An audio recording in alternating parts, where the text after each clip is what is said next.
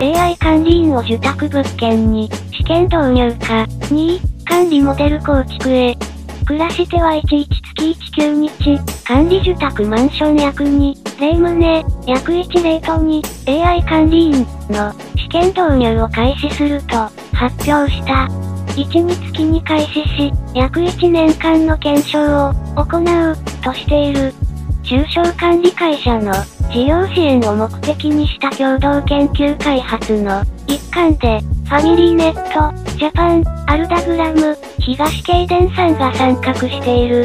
AI 管理員、ハスマートフォンなどに対応した AI 対話システムで、ファミリーネット、ジャパンが提供する IT サービス。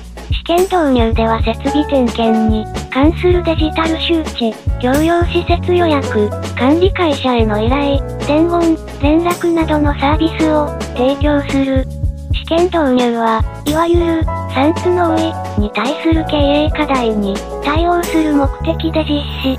効果測定後、生産性を向上させる新たな管理モデルの構築を目指すためのものだとしている。